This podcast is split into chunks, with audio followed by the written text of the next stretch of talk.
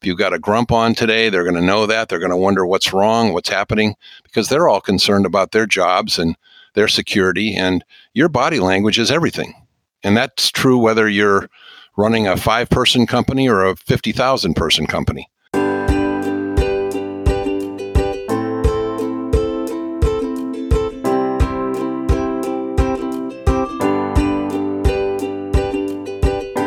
Welcome to CEO Brain Food. Every episode, entrepreneur, CEO, founder, and host Michael Langhout will bring you key insights, fresh perspectives, and proven tools you can apply to your business. Thought leaders and CEOs will be interviewed as we explore winning strategies for scaling a company, generating profits, and building lasting enterprise value. Here's Michael. Well, thank you and welcome to the podcast that we're doing this week. We have a great topic lined up. As always, I have my producer Harry Duran with me. How you doing today, Michael? I'm doing great, thanks, Harry. And yourself? Great. We have a topic this week that's near and dear to your heart. So, what do we want to cover on this week's episode? We're going to talk about leadership, and uh, most more specifically, um, authentic leadership. And one of the things that really has occurred to me and, and impressed me over the years is that we have a really what I would call a growing lack of leadership. And when I say growing, I'm talking about over decades. I'm not sure where that comes from, but it's a lack of leadership and authentic leadership. And this would be true in families, in business, in organizations, nonprofits, government organizations, churches.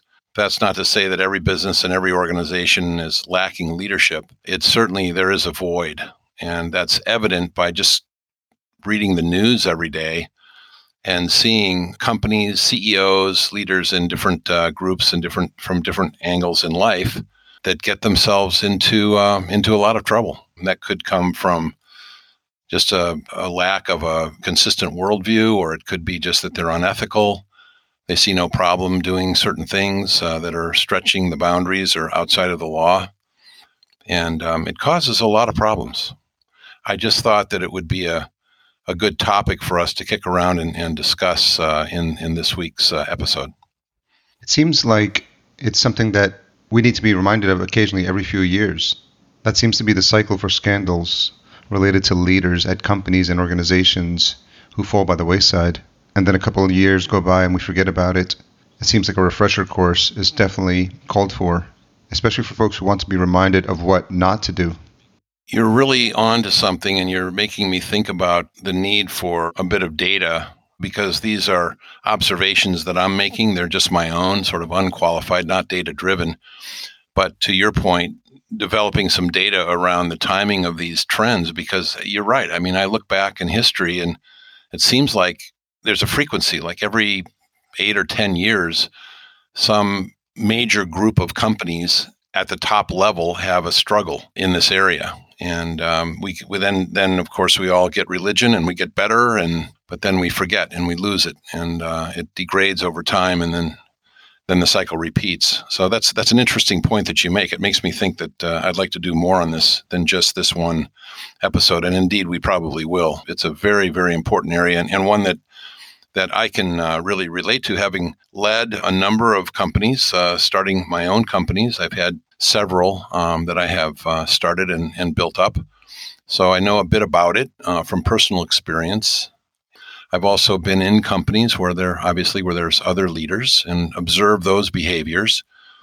And some of them um, I didn't really relate to very well, and some I related to um, a lot. And I wonder about that. I mean, that gets into the whole values alignment topic. And a lot of times we can actually learn more from the leaders who don't do it the right way as an example of what not to do, right? Oh boy, that is so true. And as I say, also, this is very cultural, right? I mean, so leadership is big part of culture, and lead and culture is descending. It starts at the top. So your leadership of your organization will set the pace, and the organization then, by definition, is choosing to follow. And there are some companies that that leader is taking them down the wrong path and they, they literally, you know, literally go right off the cliff based on the poor leadership. So, yeah, we need to really, really pay attention to this. I think that it has to start with trust. Well, it really, it really starts inside of your own worldview and your own uh, your own cultural approach to to your life your consistency with business. Are you consistent in business and and at home with the family? Are we seeing the same person in both places or in the community or in the church or whatever? We should be seeing a consistent pattern with the person. They shouldn't be two different people because that's very inappropriate and people will not follow that right? They'll pick that out and see that pretty clearly that type of behavior. But we want to be seeing trust developing and trust as they say takes a lifetime to build and a minute to destroy. I've seen that so many times. Um, and it happens when the leader falls off the the track and does something that uh, irritates the the people that are working in that organization surrounding that leader. So developing that trust is a probably one of the first places to start. I think what's important is that leadership sometimes is not something that that's a focus in management schools. I think a lot of times the focus there is execution and strategies and tactics on how to grow companies. Things may have changed since I was in school, but I wonder if that's now an important aspect of training this idea of how to be an authentic leader. Well, I can tell you that it certainly is in, in some places, and we'll get to that in just a minute. I want to reference one particular luminary. There are many, but I want to reference one, and I'll do that in a moment. But I want to key on what you just said about leadership being taught in schools, or really that kind of gets back to the belief on the part of many that leaders are born, not made. Think in terms of military terms. Uh, George Patton, for instance, General Patton, Many thought MacArthur. Many thought that those two uh, generals in the in the first and second World Wars, by the time they got to World War II, they were a little bit older. But both of those uh, generals, many thought were born to do what they what they did for such a time as that horrible uh, time during World War II. But today, and when we think about it, I, I couldn't disagree more. I mean, I think that leadership can be taught. I think it can be modeled. I think it can be mentored. I think it can be broken down into some very basic parts. I mean, look, there's tons of books on this subject, probably way too many more than I will ever possibly read in my lifetime. So I like to simplify. And that's why I say authentic leadership, I think, is the one type of leader that is going to get followed. Look, nobody likes to be told what to do, right? The the control, the command and control type leader, the charismatic leader, which is style. Those types of leaders are maybe good for a time, but they will die out. Lee Iacocca was a great example. I thought he did a fantastic job at Ford. And then when he was asked to leave Ford, he ultimately wound up at Chrysler, did a fantastic job of turning Chrysler around. But Iacocca was just old school, charismatic leader all the way. And he probably did a good job of building trust with his people. But leaders like that are very, very rare. I wonder if there's room in this day and age for that type of charismatic leader to succeed. Yeah, I don't know. That's a good question. You look at some of the really, really great unicorn type of companies that are out there today, unicorns in that they got to a billion dollars very quickly in revenue. And some of them have been around for a number of decades. Steve Jobs would be a great example. Bill Gates, modern day uh, would be uh, Elon Musk, for instance, uh, would be an example. I think that there's probably some charisma there to one degree or another. But I've just listed three companies. I mean, if I really thought about it, I'd probably come up with a list of a dozen or a couple dozen. You know, but there's 28 million companies in the United States, 13,000 start up every week. Where's the leadership in all of that? And how do you how do you develop those leaders? And so I just really want to look more deeply at that and, and talk a bit in this podcast about you know how to do that. So the the the luminary, the reference that I would would uh, make and that I referred to earlier, has to do with the ex CEO of Medtronic. Medtronic is a company in in the Minneapolis area, medical device manufacturer, and they had a CEO back around the turn of the century in 2000, around that time, by the name of Bill George. And Bill came in, he had a great background leading other companies that were much smaller. When Bill George came into Medtronic, the company was at about a billion dollar run rate, annual turnover in revenue. And when he left 10 years later, that company was in the neighborhood of $60 billion in revenue. So he had a really great run up during that time. And I think that if we're going to look at a role model for authentic leadership, I couldn't think of a better model than Bill George. Today, Bill is uh, is teaching leadership and authentic leadership at uh, Harvard. He's an author. He has uh, several books, one of which I love, which I would recommend, is called True North. It's Finding Your True North. He was named one of the top 25 business leaders in the past 25 years by P- PBS. And I mean, I'm just not going to go through all the accolades, but there are a number of them. He's he's a real luminary and a man that I just really respect. But just looking at uh, some of the practices that that Mr. George uh, put into place at Medtronic is a, a lesson in how to how to act as a CEO. I mean, literally, it's a template on how to be as a as a leader. And this could be you, you don't have to be in a company that's a billion dollars or sixty billion dollars or a hundred billion dollars. This could be in a company that's a million dollars or five million or ten or fifty or a hundred million. Any kind of a company or organization or, as I say, government, church, whatever, family. One of the things that I would start with in the conversation is to encourage you to be consistent in applying that that integrity that you have in your ethical behavior in, in the workplace and at home. So in other words, as I said earlier, we want to be looking at the same person throughout the day, whether they're whoever they're with, in their private life, in their public life, um, in their work life. We want to be sure that we're tapping into our core values and, and we need to know what those are. I have a list of core values that I, I maintain uh, in my own company. And I encourage you all to uh, listening to develop core values, not only for yourself, but for your, for your companies. And when you do it with your company, make sure you're doing that. You're co developing that with your leadership team. It is very important that the core values that you develop are alive and well in the activities, the behaviors of, of your own, in your own style, but also in the heads and hearts of the people on your leadership team and obviously throughout the entire company. And you know, it takes a lot to do that. First, you first have to identify what they are. And then you have to broadcast those out and evangelize them. You've got to know, you've got to know what they are and you have to live them. Um, and they've just got to be very, very consistent with your behavior on a day to day basis, or else you will not be considered a leader. You won't have followers, which is one definition of a leader someone that's got somebody following them but otherwise, if if not, then then all of that activity goes for naught. And um, you know the wonderful words that you develop with the consultants or coaches, they're up on the walls, they're on the website, they're in the employee manual, but they're they're empty words. And uh, all companies have gone through this, or most that I'm familiar with have gone through this type of phase.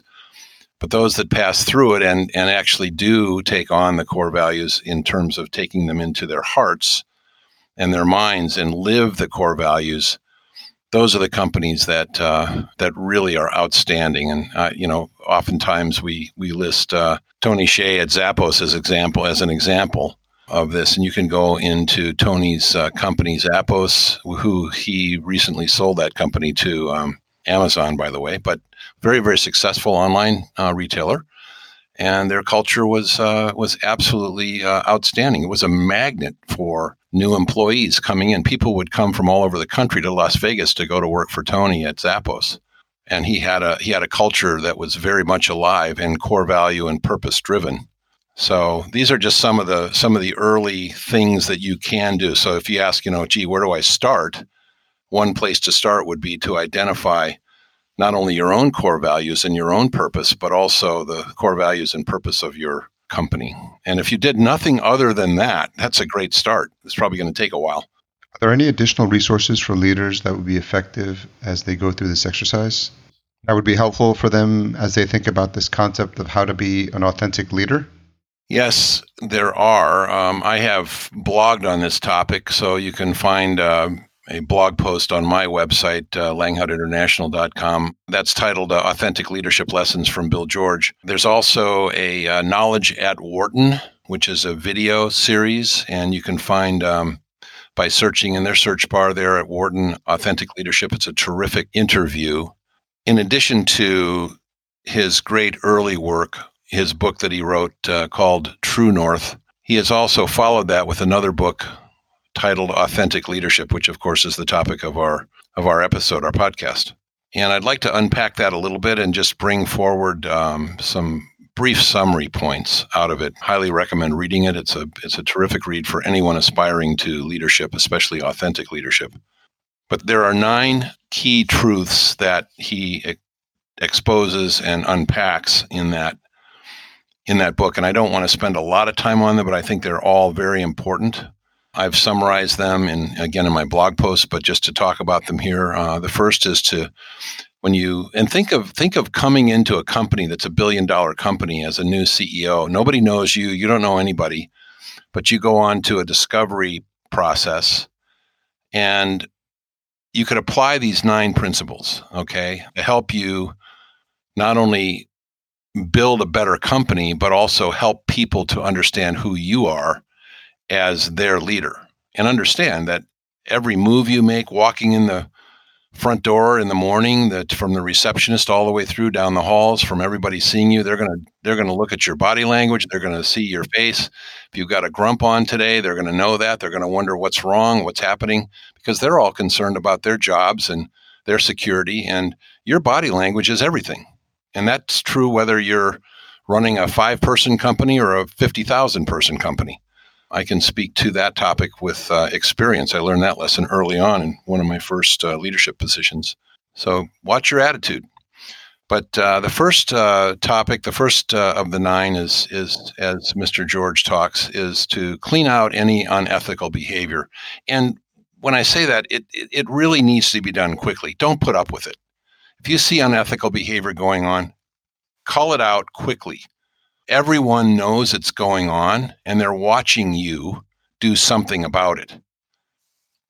If you don't do anything about it, then it is by definition acceptable, which means that you've got an ethical problem and you're going to find that people that have ethical problems are going to really like you and they're going to follow you. And the people that are not challenged ethically, that want to have a true, authentic, high trust relationship with a leader, are not going to follow you. So you got to be careful how you cultivate your your following. Back to the unethical behavior and and cleaning that out within the company. So your behavior is also very important, not only in cleaning out the unethical activities, but how you behave yourself needs to be consistent with highly ethical standards. And then you need to hold your direct reports, those in your company, you need to hold them accountable to this very basic uh, standard of leadership. The second one I'll cover quickly, just removing the perks, and this is uh, you know something as simple as removing the privileged parking spots out front that are for the very special people like the CEO. If you were to do that, you would send a very strong signal through the organization that you're in alignment with the with the rank and file who are working in the company to remove that means that you're pulling away from the special treatment status that the CEO has had for many years in the company. It's a change, and that's a big change. It may seem insignificant at first, but people will, everybody walking through that parking lot going in through the front door will notice that. And so I don't want to dwell on that, but it, it is kind of a big deal. Another that I would recommend, and I've actually done this, uh, there are two that I'll recommend that I've done that I think give you a very strong shock and awe value in the company, the effect of which is profound. One being close down your office and move the desk out into the factory if you have a factory or distribution area. Don't make yourself inaccessible you want to be visible. You want people to see you. They know that you're alive and well and that you're approachable and they could have conversation with you. Go into the lunchroom and have coffee with them. Talk with them. The other is to take the doors off of the offices so that you create an open environment. There's nothing worse than an executive that has their door closed all day long first of all, it's it's not a very uh, effective way of leading, and secondly, most people that would work for that person are thinking the natural thought process is he's in there talking about me, and it's not good. So be careful again about your behavior. The third area, and I'll move quickly through these. Um, again, this is the turf of the CEO. You've got to lead and live the core values and the purpose, the vision and the mission. To me, culture is defined by core values, purpose, and your your vision of the company. What's the direction of the company?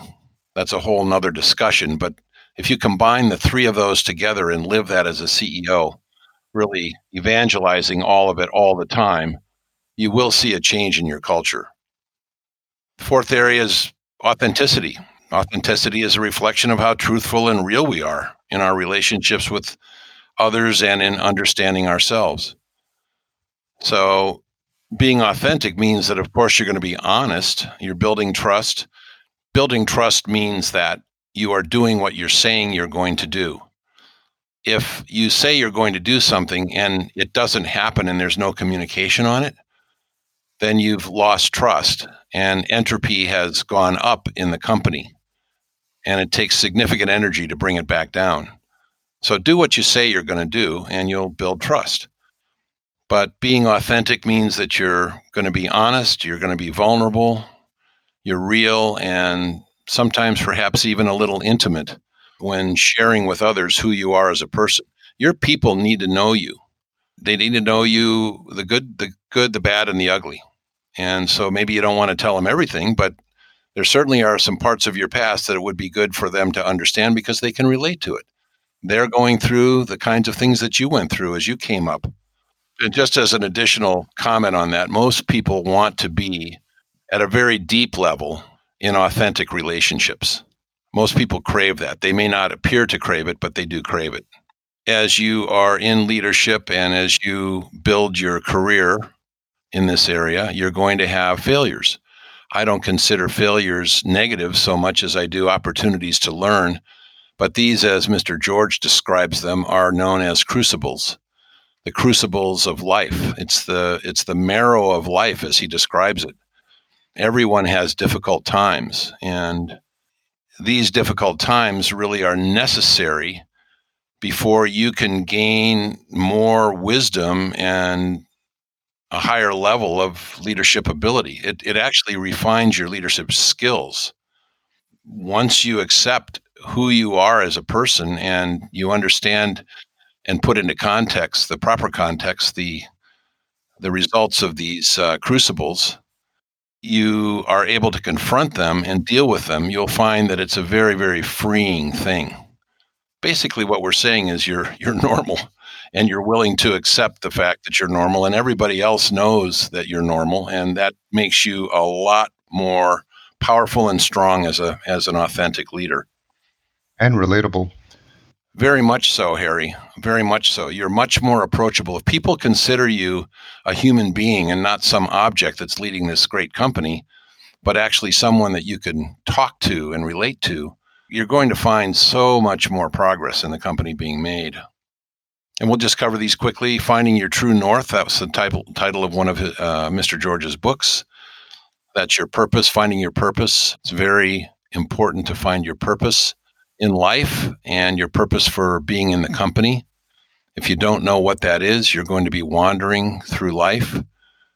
So, the perfect job is when you find a matchup between the skills that you've been given as gifts, the things that are naturally yours, the God given gifts that you have and a need in the world. And it doesn't matter how much you get paid. That's the absolute perfect job.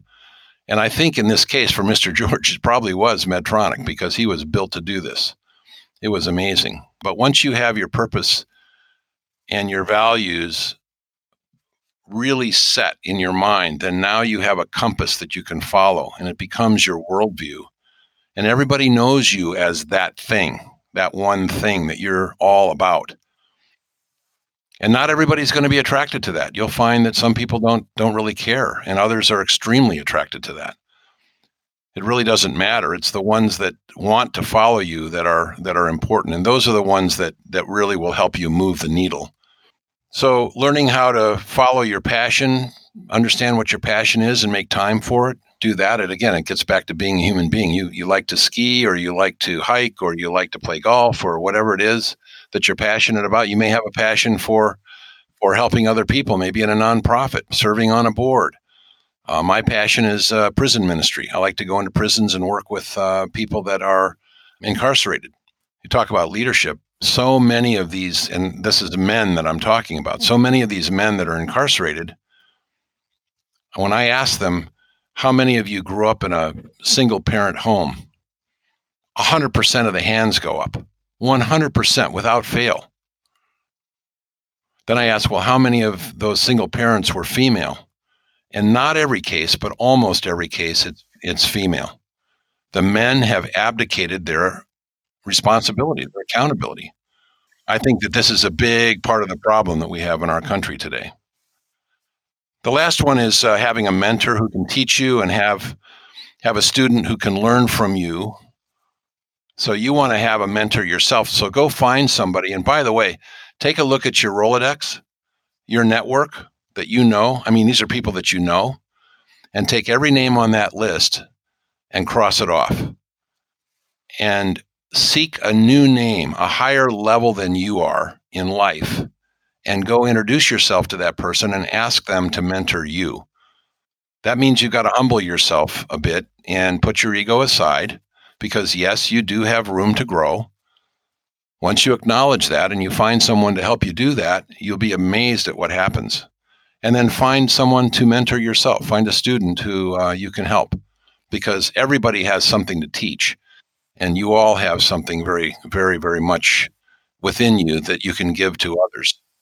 So I'd love to hear your thoughts on your journey uh, as you are running your organization, running your company. Um, I'm not a family counselor or anything like that, so please don't call me for therapy. But uh, I could help you in a in a company or an organization in terms of helping you uh, understand uh, about authentic leadership. But I wish you well in the journey and hope you can uh, tap into some of these resources that I've given you. And I ho- hope you've in, enjoyed this uh, this episode.